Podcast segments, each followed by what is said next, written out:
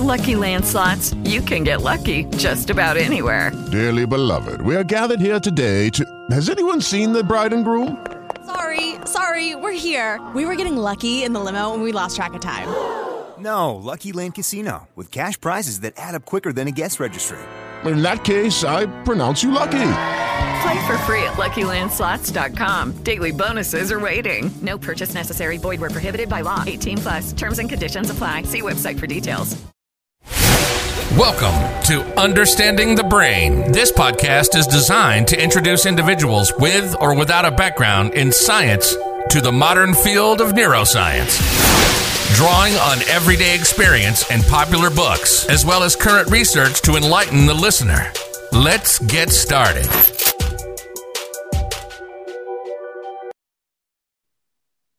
Welcome, everyone. Well, today we have a great guest, Dr. Sarah Lazar from Harvard, as well as Massachusetts General Hospital. She's a PhD and she has it in neuroscience of yoga and meditation, is what she works at at the Lazar Lab, where they study the impact of yoga and meditation on various cognitive and behavioral functions. So I can't really wait to find out what's new in regards to yoga and meditation. I know a lot of you are curious, and a lot of you might even perform yoga and meditation. I love it. I think it's a great thing. So let's find out more. Dr. Lazar, welcome. Thanks for having me. Thank you for being here. I guess the first question is what is new in the world of yoga and meditation?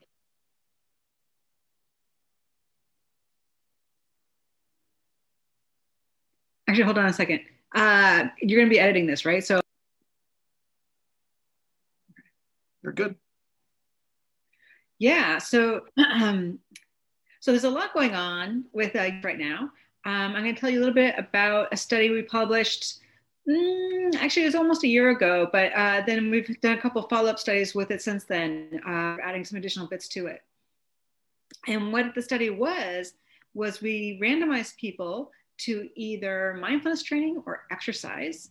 And we uh, put them through an eight week program.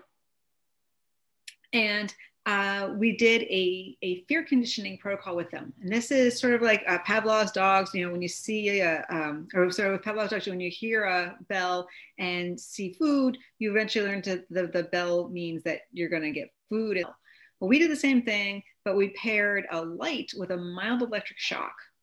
So they learned that the light meant they were going to get this mild electric shock. And then we unpaired it, and then we just showed them the light again to see, you know, how, you know how well they remember that they're going to get shocked or not going to get shocked. And we do this before and after eight weeks of meditation, or before and after eight weeks of exercise. Um, and what we saw was really, really uh, interesting that there was a difference. Um, so both groups, I should also pause and say that both groups uh, were equally efficacious in terms of reducing stress. And uh, a couple other sort of normal psychological questionnaires, those were the same between the two groups. But the brain responses were very, very different to shock. And what we saw, which is really cool, was that um, what happens with the exercise group is sort of we didn't really expect this part of it. So the exercise group at baseline, they learned that the light meant they were going to get shocked. For the eight weeks, they remembered that. So when we brought them back at the post time point, they saw the light, and instead of showing the normal, sh- they were doing this, and because I knew they were going to get shocked, and so they were they were fearful. And so they didn't they didn't respond. Like they were they were against being shocked. Versus the mindfulness group they were just open relaxed. And even though they knew they were going to get shocked they also remember going to get shocked they just allowed themselves to get shocked and they just it was um you know wow. and they were just and they just sort of okay i know i'm going to get shocked and it's okay and when we show more relaxed and allowing they were to allow this to happen to them the more stress reduction they reported, the more other positive psychological changes, and also the more that they had practiced.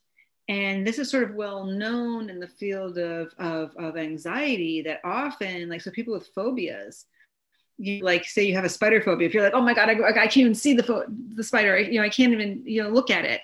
You know, that's not how you get over the, you know, you get over your spider phobia okay, I see the spider, I'm not liking it, but you allow the spider to get near you and then you touch the spider and you know, you sort of build up your tolerance and eventually it's like, okay, I can tolerate being near the spider and I can relax and be okay with the spider.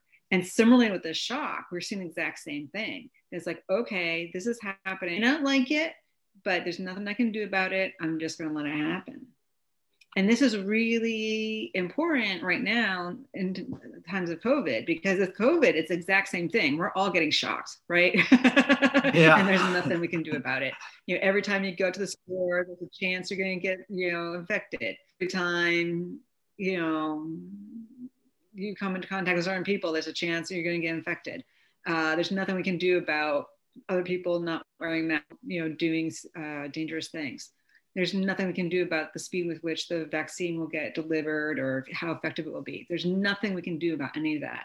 So we can be all defensive and scared, or we can be, okay, this is it. I can't control it, but can I just relax and be okay with life? Because right now, alive, I'm still breathing. You know, I'm not a respirator. Can I just be okay with that? And the, right now, I'm okay. And uh, you know, that's really, I think that's what helps a lot of people get through this this um, epidemic is being able to just say, okay, I'm not in control, but can I be okay with it? Kind of interesting. Now I have a flood of questions for you, so I hope you're ready. It actually kind of reminds me a little bit of the 12 steps, right? Uh, give me the power to, to, control. I can't remember the whole saying now, and, and the patience of not uh, being able to yeah, handle yeah. things. I just messed that all up. But anyway, folks, you got what I meant. you kind of figure that one out. But let me ask you this, Dr. Lazar a couple things popped up in my head. PTSD. This sounds like this could be really good for PTSD or people who are suffering from PTSD. Yeah. Yeah, definitely. Um, there have definitely been numerous studies, not numerous, there definitely have been studies with mindfulness and yoga for PTSD. Um, so, mindfulness and yoga, there's a lot of similarities, but there's also some subtle but important differences. One thing that happens with mindfulness is that you're sitting there meditating quietly, and all of a sudden, this old memory will pop up. You know, I've not thought about in years, and it's like a little minor trauma from long ago. Um, like for me, it was a fight on the playground with another girl. I got sent to the principal's office. You know, so here it was 20 years later, I'm sitting and meditating, all of a sudden, boom, I'm back in the principal's office. You know, but for me, you know, that was one of the most traumatic things that happened to me in my life, right? So obviously someone who's had real serious trauma, you know, they need to be aware that that could happen. Boom, they're back in the car accident. Boom, they're back in the, you know, being molested or raped or you know, or in the foxhole or whatever. They're not ready for that um, you know, it can you know it can be even more uh, dramatic, you know, because they're they're not expecting it. Um, for whatever reason, happens so much with yoga. So what they're finding is that often for people with PTSD, that yoga, tai chi, these sorts of practices are a little bit easier, um, more gentle, and so they're a little better able to tolerate some of these practices a little bit more easily. I guess for those out there who are more familiar with neuroscience, it sounds like it, it has an impact on the amygdala then. Yeah, definitely. We now have three studies where we show that the amygdala changes in the amygdala correlates with changes in stress. And what's cool is that, so for instance, in that exercise study I told you about, it only happened for the mindfulness group. So both groups reduced stress, but the change in stress was only correlated with the change in the amygdala for the mindfulness group. So it's really clear it's doing something unique. Absolutely. How about novel traumas? In other words, um, something that happens to us now, do we develop a better wall of resilience mm-hmm. when we encounter a trauma if we do yoga and meditation? Mm-hmm. Yeah, no, definitely. There's um, a woman at the uh, um, University of Miami, or uh, University of Florida in Miami, and uh, she works with um, uh, military recruits before being de- and teaching them mindfulness. And there is some evidence that yes, that they are more resilient and that they are better able to, you know, because boot camp itself is extremely stressful. and what they see is that the recruits that practice mindfulness have better are better able to maintain uh, health and also their cognitive abilities over the course of the eight weeks of boot camp or, or I don't know how long boot camp is, but you know however long boot camp is, they're you know they're better able to maintain themselves over the eight weeks compared to the people with other programs. Fascinating stuff. Fascinating stuff. Again, folks, you can find out more about it at the Lazar Lab. Um, let me ask you this, Doctor. We talked about this. I teach forensic psych and criminal psychopathology. I mentioned it before the show. Um, what have you seen any impact in regards to aggression? We know there's no real criminal gene, but there are criminal traits like aggression and lack of, I mean, impulsivity, uh, disinhibition, things of that nature. Did you see anything in regards to aggression in yoga and meditation? Yeah, definitely. So um, we'll start with the easier one first, the uh, the impulsivity.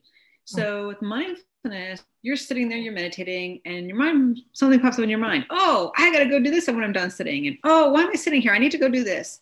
Um, or like I said, an old memory comes, and so the impulse is to follow that thought. But what you're trying to do in meditation is to let that thought go, and just sit and to your breath, come back to your breath, and most people report that that spills over into real life. You know, that something, you know, in real life the moment, something happens and you can see the impulse to respond, to, to, sorry, you can see the impulse to react, you know, to say something. You know, someone says something negative to you, and urge to just say, oh, yeah, well, mm-hmm. but you don't, right? Because you practice restraint over and over and over again while you're sitting. And so many, many people report that. They often call it the pause. And often what you see also is that during that pause, a more adaptive um, uh, and more useful response arises if you just pause and don't go with the impulsive reactivity. The other way that uh, practice can help is there's a whole um, set of practices for developing kindness and compassion both for oneself and for others. And they really work. There have been numerous studies demonstrating that they decrease self talk and depression. They also increase positive regard for others. And so I would imagine some people who are feeling aggressive, that if they're doing more compassion for themselves, more compassion for others, that that's over time going to start to change some of those aggressive thoughts and feelings. Yeah, be a wonderful study to look at hostile attribution bias and see if that's impacted at all by um, yoga and meditation. Fascinating stuff, really fascinating. Um, I guess my last couple of questions here.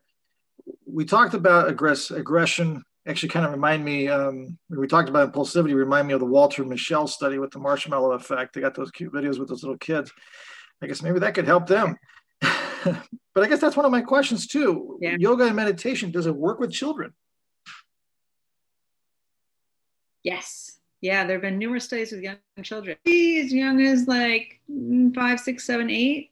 Typically, you know, you don't do formal sitting meditation with those kids. I mean, you can. Um, yoga really good for young kids. Also, what you might do is rather than sitting and watching your breath, you might like listen to a bell, or sometimes there'll be. Um, I know sometimes some teachers will like get a snow globe, and then they shake the globe and they say, "Okay, watch, just watch the snow settle." And then watch how your mind sort of settles as the snow settles, right?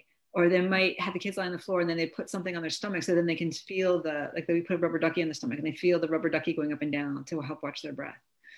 But then slightly older kids, like 10, 12, you know, they can really start doing real mindfulness meditation and teenagers love it. I we've I know several studies where they brought it into schools and the kids really picked it up and really you know uh, incorporated into their day in unexpected unexpected ways. Great stuff. I guess my last three questions here. Does it have an impact on ADHD? Um, I don't know the answer to that one. I, I kind of follow research. So sorry. No worries. We'll go to number two. Uh, have you seen anything in regards to prison prison inmates using yoga or meditation? I don't know of any actual scientific studies, but there are two really wonderful one here in the States, one over in India. And the one here in the States is called Dharma Brothers, D H A, actually Dharma Brothers, D H A R M A Brothers. And I'm pretty sure you can get it on you know Netflix and Amazon, these sorts of things. And it's wonderful. So it's set in one of the highest maximum prison security prisons in the states. It's down in Alabama, and they go in and they do a 10 day silent retreat with these inmates. And you know they interview them before, during, and after the 10 days, and it's amazing. So just 10 days, and I mean you can just see, you can see it in their face and in the way they talk. Like they really, really got it and it's it's it's a pretty powerful um, documentary. I highly recommend.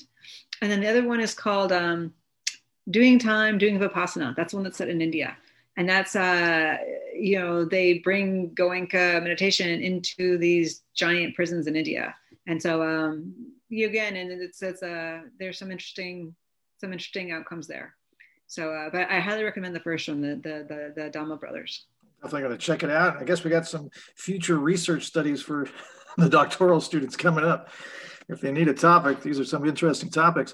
I guess my last question will be we've talked about meditation and yoga, how it helps with anxiety, how it helps with aggression, impulsivity.